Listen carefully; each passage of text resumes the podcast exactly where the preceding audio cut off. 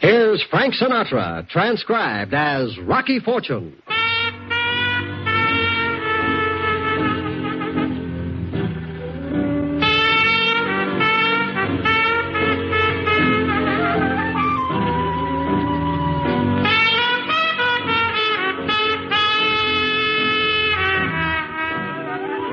Frank Sinatra, starring as that footloose and fancy free young gentleman, Rocky Fortune.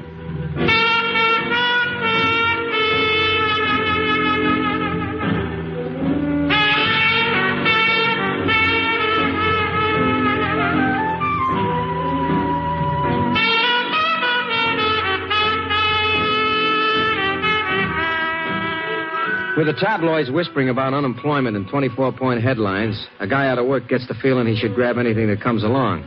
So when the kind lady at Uncle's Employment Service hands me a pink slip for an interview, I say yes before I read it.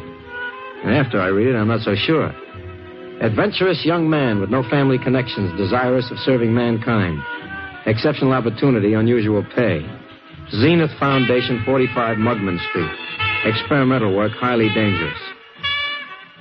I locate 45 Mugman Street, which is a shabby little building in a shabby part of town, and I haul myself up five rickety flights to an office with a glass door.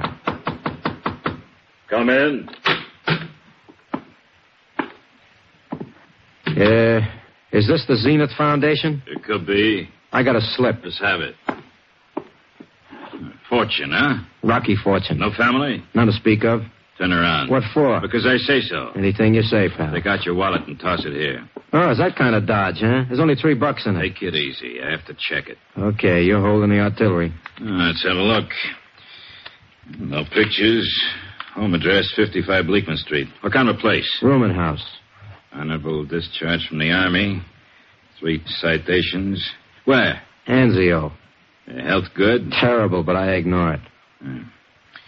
Driver's license, chauffeur's license, hack, steamfitters union, maritime card, truckers. You're a drifter, huh? Yeah, I've been around a lot. How come? I get restless. I was born that way. You go away for a long time ever? Yeah, three, four months. So nobody admits you particularly. Not particularly.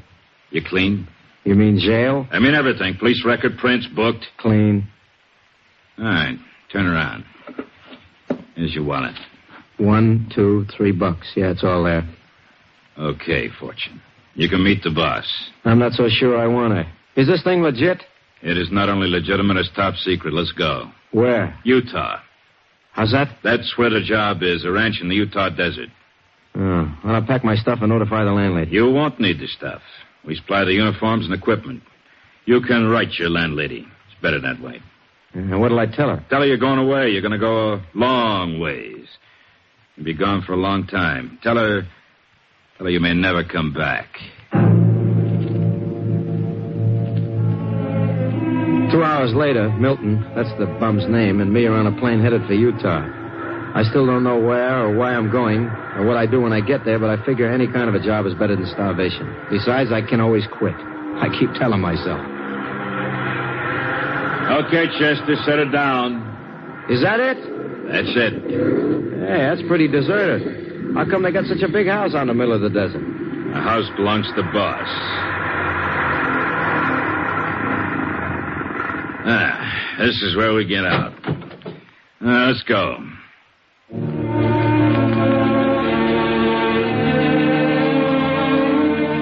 We head for a big house that looks like somebody moved an old castle over from Scotland piece by piece.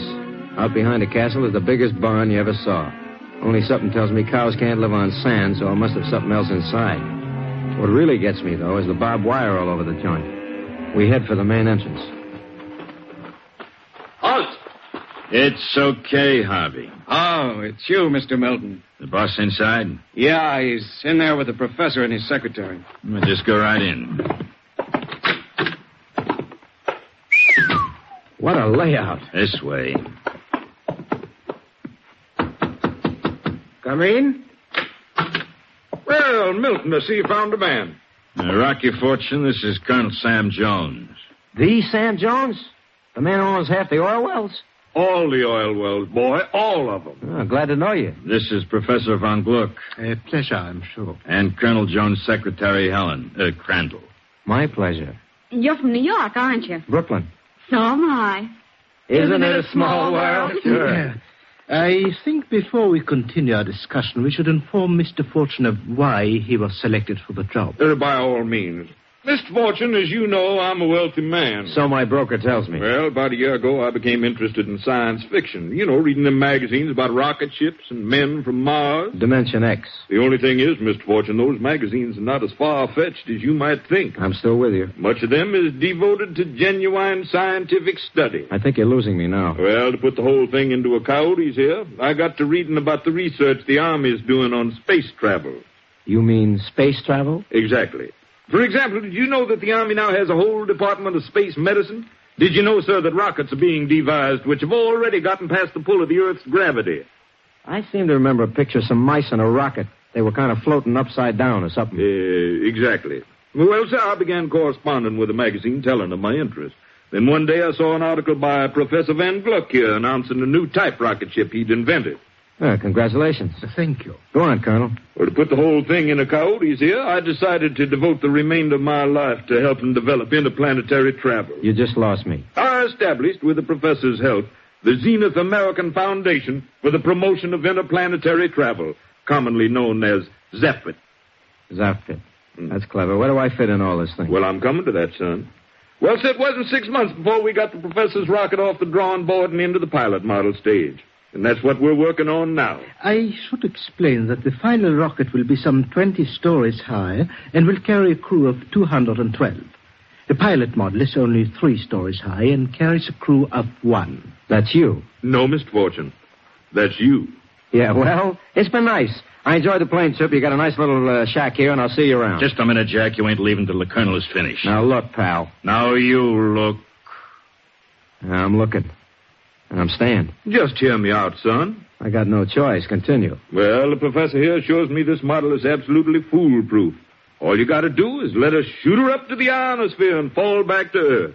Fall? She's equipped with chutes that open when she strikes the Earth's atmosphere. Colonel, And in recognition of your service, I ain't gonna do it, we Colonel. will pay you. I don't care how much you- thousand dollars. You pay me, I- in cash. You- you sure, when do I leave? You'll do it, Did you say ten grand? cash. I'll do it. Colonel, the way me and money have been separated lately for ten grand, I'd fly to the moon on a Roman candle. Good boy, Professor. You've got your man.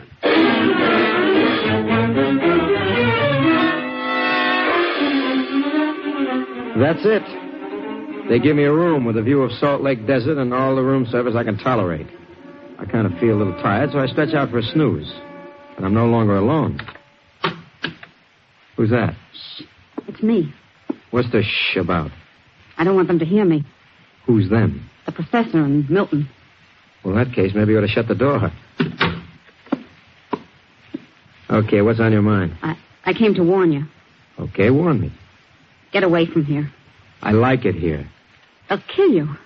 Eh, I'm going to die one way or another anyway. Please, I'm not joking. Look, Miss Crandall, maybe you better get to the point, huh? The rocket ship that... Shh. Somebody's coming. Yeah, let's make like we're necking. Well, well. Doesn't anybody ever bother to knock in this joint? I see you and Miss Crandall are getting acquainted. I was just showing her a few holes. I used to be a wrestler, You flyweight. don't waste much time. I don't have much time, pal. I may be on my way to Mars in a couple of days. The professor wants to show you the ship. Fine. Where to? It's out back in the barn.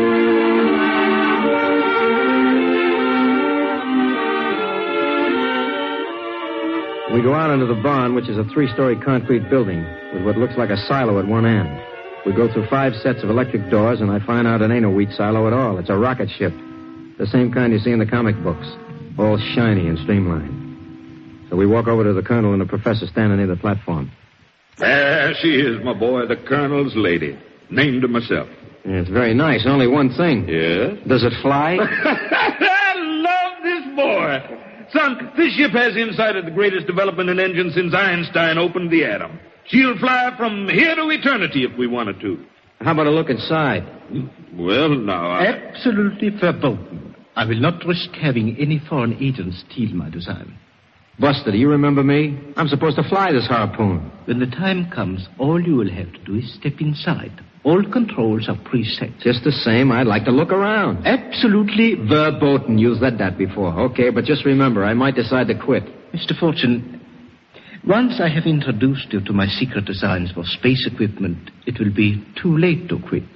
You understand? Uh, what the professor means, boy, is once you're in on the secrets, we, uh, we can't permit you to leave, so it's up to you, Mr. Fortune. Okay, fellas, I'm in.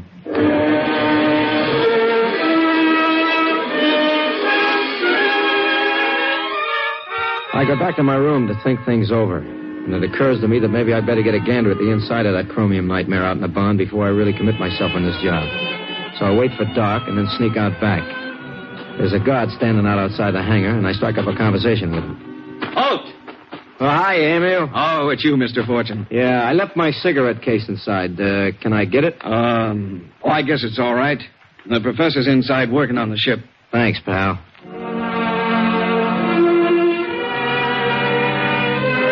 Ariel opens the doors and I go inside. The professor and Milton are inside a little glass office over a drawing board. I can hear them talking as I sneak past. What do you think, Hans? Another hundred thousand will do it. You think you'll go for it? Of course he'll go for it. Okay, I'll make out the bills of lading. What should I make it? Titanium and platinum for the preheating coils. Oh, you better spell it. I'll write it for you. Maybe we should lay off. huh? Nonsense. Yeah, I suppose you're right. Our fuel supply's all ready. I put him in the tanks this morning. Good. We have to be careful. What was that? Mice, probably, but sound like somebody in a hangar. Well, you better check. We can't take a chance at this point. Okay. Anybody out here? Anybody here? If you're out here, you better come out now or you'll be dead.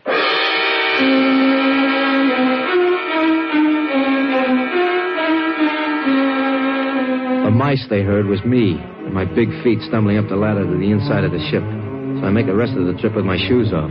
But it's touch and go all the way when Milton starts to climb the ladder behind me. Now there's nothing to do but slip into the cabin of the ship, which is as black as the inside of a ballpoint pen. And I'm praying that Milton will get tired of climbing, but I hear his feet on the iron steps.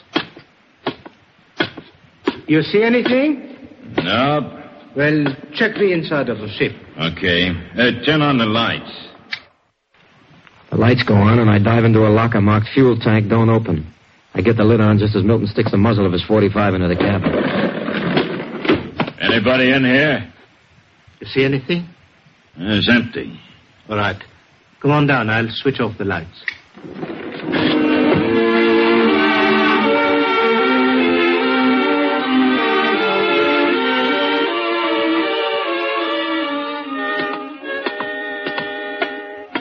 When I hear Milton go down the steps, I strike a match to see where I'm located. I put it out in the biggest hurry since Paul Revere's ride. The fuel tank is loaded to the giblets with sticks of ordinary blasting dynamite. So I climb out and decide maybe I better have a look around, which I do. What I find is so interesting I don't even notice it when the door of the cabin slides open again. Okay, Fortune, get him up high. I thought you left. I did. But the guard mentioned that you were inside. You came up quiet as a mouse, or should I say a rat. What you say don't matter much, because you won't be able to talk at all pretty soon. Ah, I see Mr. Fortune has been snooping around. That's right, pal, and I seen some pretty fascinating things, too. Really? Uh huh. This is a real crazy rocket ship you got here, man. In what way, Mr. Fortune? Well, for instance, you take them bulkheads. They're the first genuine 12 ounce canvas duck bulkheads painted to look like metal I ever seen. Also, they're marked Property Room, Magnum Picture Studios, Incorporated. Then you take them two foot walls over there, solid tin. Or that phony control room with the stovepipe rocket tubes. This thing's built like a cardboard display model. Mr. Fortune is very observing. Ain't he? A very unfortunate habit. Very unfortunate. Very unfortunate for you characters when the Colonel finds out you milked them for five million bucks to build a ship out of old beer cans. It would be if he found out, but he won't. Sooner or later, he'll poke around. No, Mr. Fortune. You see, tomorrow morning we make our test flight. Pal, you couldn't get this erector set off the ground with a derrick. We aren't interested in getting it off the ground. You may have noticed the rather unusual fuel we carry, trinitrotoluene, known as TNT. Hmm. I begin to see it. Yes. When the initial rockets go off, there will be a case of acute engine failure. The ship will go up in a cloud of dust and Milton and I will retire to a small island with three and a half million dollars to try to figure out what went wrong. Oh, brother, what a swindle this is. It is a masterpiece, isn't it? Yeah, and I was slated to go up in the smoke along with the ship. Unfortunately, yes.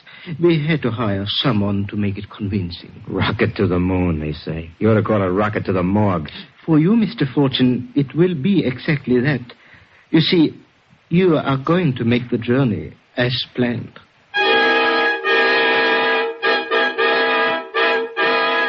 Milton jabs his persuader in my spine and marches me back to the house. I spend a quiet night staring down the muzzle of a 45. And the first thing in the morning, Professor knocks on the door, lugging what looks like 50 pounds of old inner tubes. Milton! Is everything ready? I informed the Colonel we're testing the ship at 8 o'clock. Here, Fortune, climb into this. What is this? A spacesuit, complete with two-way radio communication and oxygen. If you press this button, you'll be able to communicate with whomever has the earphones for the receiving set. That's me. Yeah, like a walkie-talkie, huh? Uh huh. Ah, Here's the receiver, Milton. All right, Mr. Fortune, into the suit. Now, wait a minute. Is this thing guaranteed to work? A guy can suffocate inside a sack like that. It will work as long as you will need it, Mr. Fortune. About one hour. I climb into the Buck Rogers outfit, and Milton screws the aluminum helmet on my head. By the time he gets finished strapping on the lead boots and the oxygen tanks, I look like Martian Sam the Minstrel Man. Milton turns on the oxygen, and we go outside where the Colonel and Helen Crandall are waiting for us alongside a Jeep. Ah, good morning, gentlemen. Everything ready for the big moment? Everything is in order. We've just tested Mr. Fortune's spacesuit. He seems agitated. What's he saying? Turn on the two way receiver and listen on the earphones. What is it, Mr. Fortune? Get me out of this thing. I can't breathe. What's his He says he's impatient to start the experiment. That isn't what I said. Colonel, it's a fraud. They're going to blow this whole thing up. What's he say? He says he feels confident he'll make it all the way to the moon. Bully for him. Oh, you dirty rotten. Uh, no point in wasting the batteries. The ship is ready, gentlemen. Shall we go? Well, now, before we get into the Jeep, I think we should drink a toast. I have a small flask here. That's a good idea. There you are. To the success of our noble experiment. Now to that heroic gentleman who's going to make this historic flight, Mr. Rocky Fortune. Mm-hmm. Uh, Fortune! Fortune! He's driving off! Archie, come back here! Come back, I warn you! He's going right through the barbed wire! So long, Milton. Get the car after him. See you on Mars, pal. I gun the Jeep through the barbed wire and make it with a few punctures. I take off across the desert until the buggy won't go anymore. And I head for the rocks on foot, which ain't easy when you're wearing lead boots. The trouble with these spacesuits is that you can't get out of them without three mechanics and a blowtorch. Anyway, after about 20 minutes of dragging myself along, I'm surprised to contact what looks like a human being, but I can't be sure. Easy there, Minnie. Easy, girl. Now, Uh, let's just settle down here and cook up some grub. Sure gets lonesome prospecting out in these rocks, huh, girl? Yes, sir. Three months on this desert, a man's liable to start seeing things. Hey! What's that? It's me! Holy smokes, the Martians are landed. Take to the hills. Oh, the pup getting me out of the Hey, soup! we gotta keep calm, Minnie. Maybe it's a friendly Martian. Of course, I'm finally getting me out of the soup! Sure does talk funny. Meet the Earthman! Friend! You got that? Me, Earthman! He's Friend! biting to my knife, Minnie. What do you suppose he wants?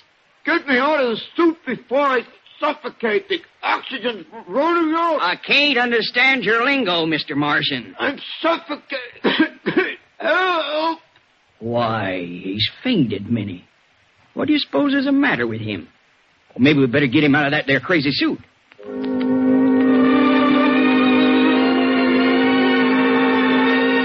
The oxygen gives out, and all of a sudden the world does a quick blackout. When the lights go on inside my brain, I'm flat on my back in very familiar surroundings. Looking down on my baby blues is the ugly face of my good friend Milton. Oh, what happened? Take it easy, pal. It's coming out of it, Prov. That's fine. Oh, you. Where am I now? In the rocket ship, pal.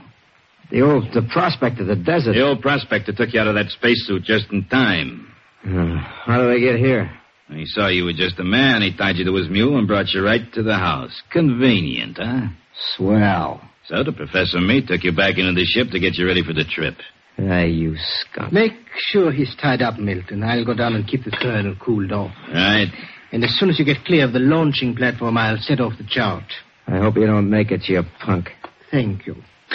Well, Mr. Fortune, bon voyage. There I am, right back in the soup. The professor goes down the iron ladder, and Milton bends over to tie me up. I don't have enough strength left to lick a postage stamp, but I figure it's now or never. So I make the supreme effort. Hold still. I'm ticklish. You won't be for long. Listen, before you tie me up, one favor, huh? Now go on. I'll bend over. I'm too weak. I'm too weak to shout. What's on your mind? This oxygen tank is on my mind. Hmm, What about it? I'd like to put it on your mind.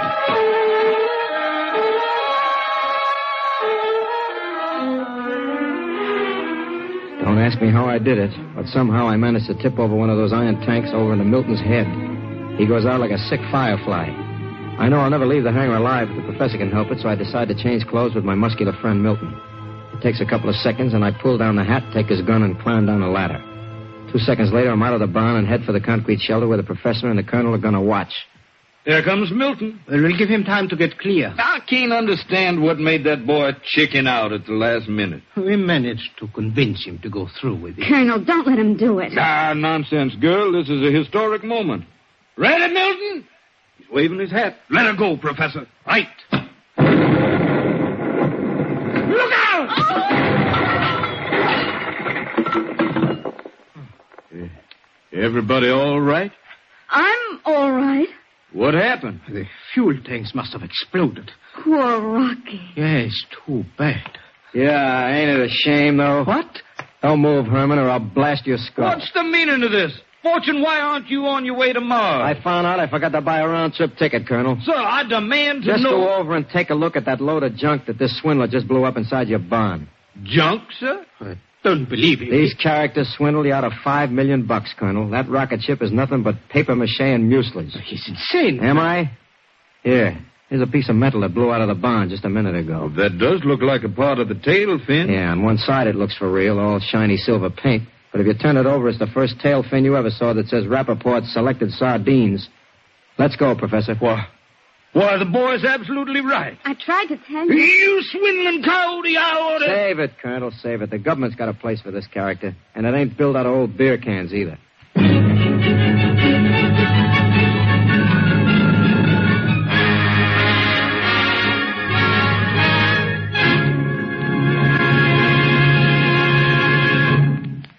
NBC has presented Frank Sinatra as that footloose and fancy free young gentleman, Rocky Fortune.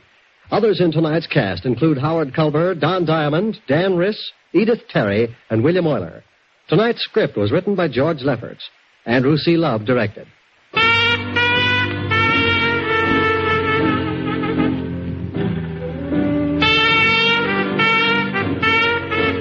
Now, to tell you about next week's adventure, here's Frank Sinatra as Rocky Fortune.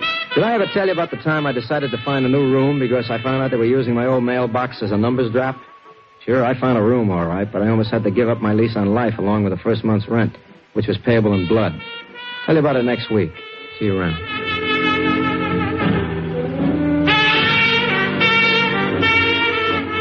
Thursday, hear the Academy Awards presentation on the NBC Radio Network.